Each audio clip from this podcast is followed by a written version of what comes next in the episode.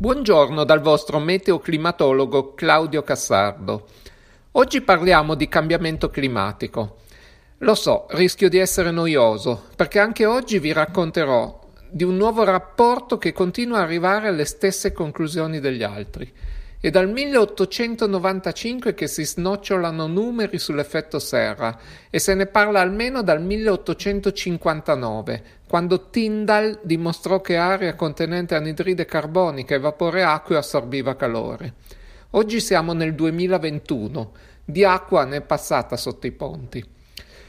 Comunque, lo scorso 27 maggio l'Organizzazione Meteorologica Mondiale che ricordiamolo è la voce autorevole del sistema delle Nazioni Unite sulle questioni inerenti alla meteorologia, il clima e l'idrosfera del nostro pianeta, ha pubblicato un aggiornamento sul clima dal titolo Global Annual to Decadal Climate Update, il rapporto sul riscaldamento globale di un grado e mezzo dell'IPCC.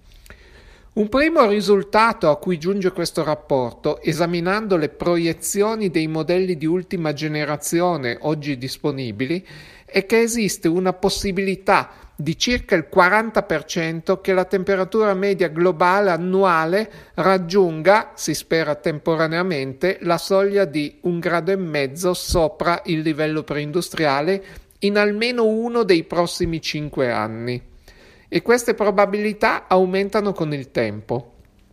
Ricordiamo che la soglia di un grado e mezzo è uno degli obiettivi del cosiddetto accordo di Parigi, raggiunto durante la ventunesima COP, la conferenza delle parti, nel dicembre 2015, ovvero già più di cinque anni fa. Nell'accordo, originariamente basato sull'orto del WMO, afferma che esiste una probabilità del 90% che almeno un anno nel periodo 2021-2025 diventi il più caldo mai registrato dall'inizio delle misure nel 1880. Se così accadesse, il 2016 si dovrebbe accomodare almeno al secondo posto della classifica degli anni più caldi, come del resto è normale che accada quando un segnale con moderata variabilità interannuale si assomma un trend di crescita. Un altro aspetto che potrebbe avere ricadute sul tempo meteorologico del quinquennio 2021-2025 è che per effetto della ridistribuzione dei sistemi di pressione le regioni ad alta latitudine e anche il Sahel saranno probabilmente più umide nel senso che si verificheranno precipitazioni superiori alla media. Punto. Nell'ultimo quarantennio è già stato osservato un aumento dei sistemi tropicali atlantici, o almeno delle tempeste che hanno ricevuto un nome, e questo aumento è ai limiti della significatività statistica, data la forte variabilità interannuale nel numero di questi sistemi. Qualcuno potrebbe obiettare che periodi di durata così breve un quinquennio soltanto, potrebbero offrire risultati contraddittori dal punto di vista del cambiamento climatico. Infatti anche io ho sempre insistito sul fatto che il clima si misura considerando periodi mai più corti di un trentennio, altrimenti il rischio è di trovare del rumore a breve termine. Sono gli scettici sul clima che spesso amano estrarre brevi frammenti dai dati per ragionare sul rumore ed estrarre andamenti utili a loro per poter affermare in qualche modo che il temperature.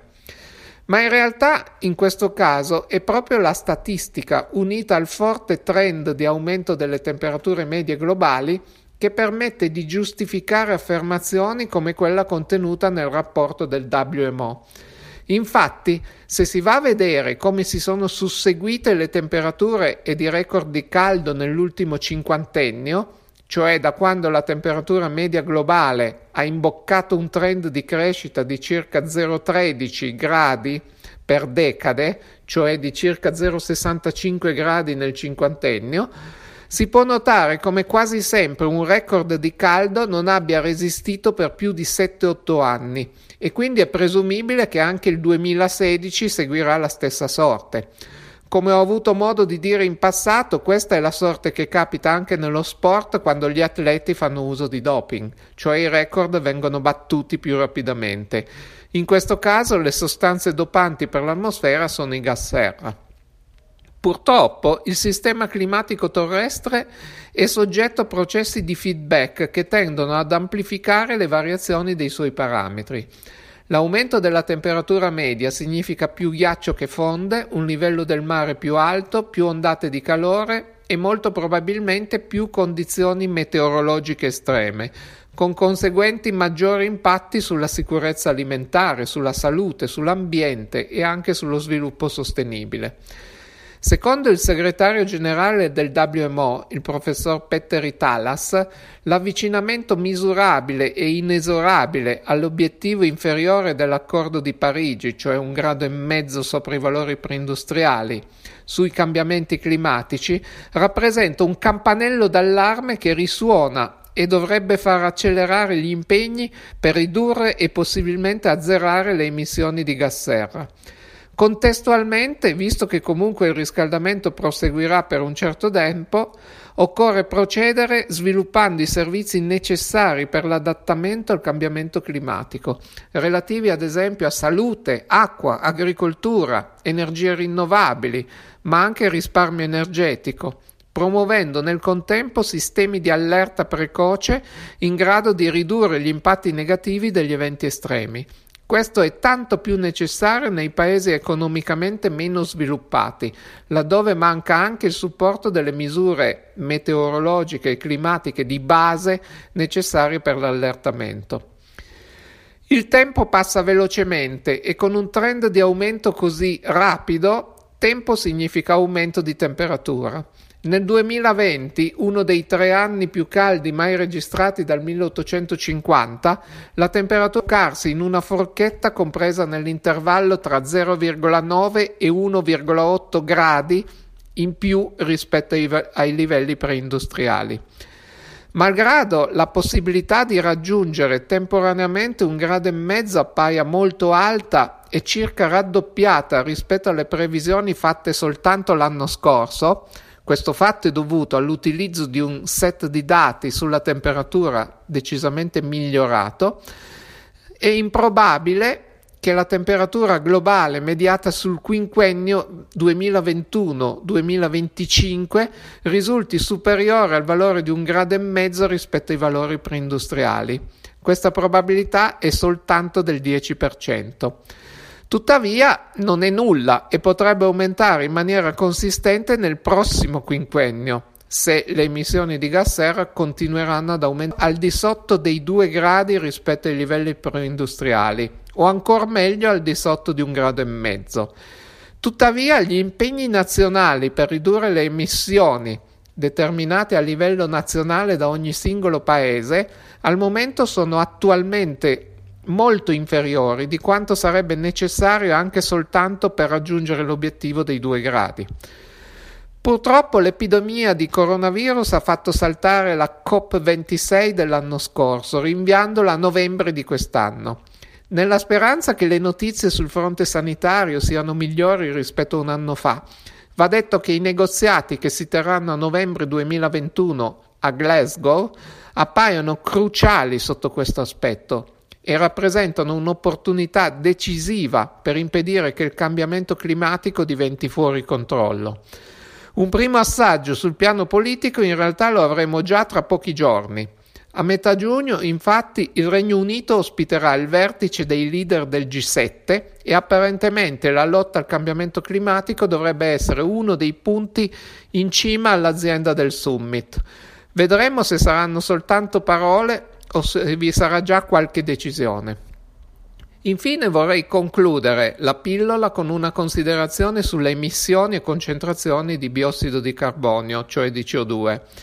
La pandemia Covid ha causato una crisi economica senza precedenti a livello mondiale e unitamente ai primi timidissimi effetti delle politiche di contrasto ai cambiamenti climatici ha contribuito a rallentare la curva delle emissioni che relativamente al 2020 presenta un minimo con valori paragonabili a quelli del 2011, cioè un calo di 2-3 gigatonnellate di CO2 rispetto a un picco nel 2019 di circa 43 gigatonnellate. Tuttavia le aspettative sono che la curva riprenda ad aumentare, probabilmente già dal 2021, per cui il 2020 potrebbe rimanere un minimo isolato. A fronte di questo piccolo calo, la concentrazione di CO2 rilevata all'osservatorio di Mauna Loa, ma anche negli altri osservatori, sembra invece continuare ad aumentare allo stesso ritmo degli anni precedenti, il che dimostra che il calo delle emissioni che si è verificato è troppo esiguo e al momento anche troppo breve per avere degli effetti rilevanti sui valori di fondo e quindi occorre investire in maniera più aggressiva per produrre cali più forti e duraturi delle emissioni. Mi rendo conto che questi dati purtroppo non sono molto positivi. Tuttavia spesso si dice che quando si conosce la causa di un problema si è già a metà strada nella sua risoluzione. In questo senso, la causa dell'aumento della temperatura media globale in realtà l'aveva già scoperta nel 1895 tale Svante August Arrhenius, quando presentò alla Società Fisica di Stoccolma un documento intitolato Sull'influenza dell'acido carbonico nell'aria sulla temperatura del suolo dove descriveva un modello di bilancio energetico che considerava gli effetti radiativi dell'anidride carbonica e del vapore acqueo sulla temperatura superficiale della Terra. Quantificò i suoi pensieri con numeri che alla luce delle attuali conoscenze erano anche abbastanza corretti, molti anni prima che le carote di sedimenti e ghiacci ci consentissero uno studio del clima passato e i modelli numerici invece delle proiezioni sul clima futuro. Malgrado Arrhenius abbia poi ottenuto qualche anno dopo il premio Nobel per la chimica, le sue idee non ebbero molto seguito. Speriamo che adesso il notevolmente maggiore numero di osservazioni e di scienziati che oggigiorno insistono su questo grave problema possa consentire l'avvio immediato di politiche a contrasto del cambiamento climatico. Bene, con queste considerazioni vi saluto e vi rimando alla prossima pillola.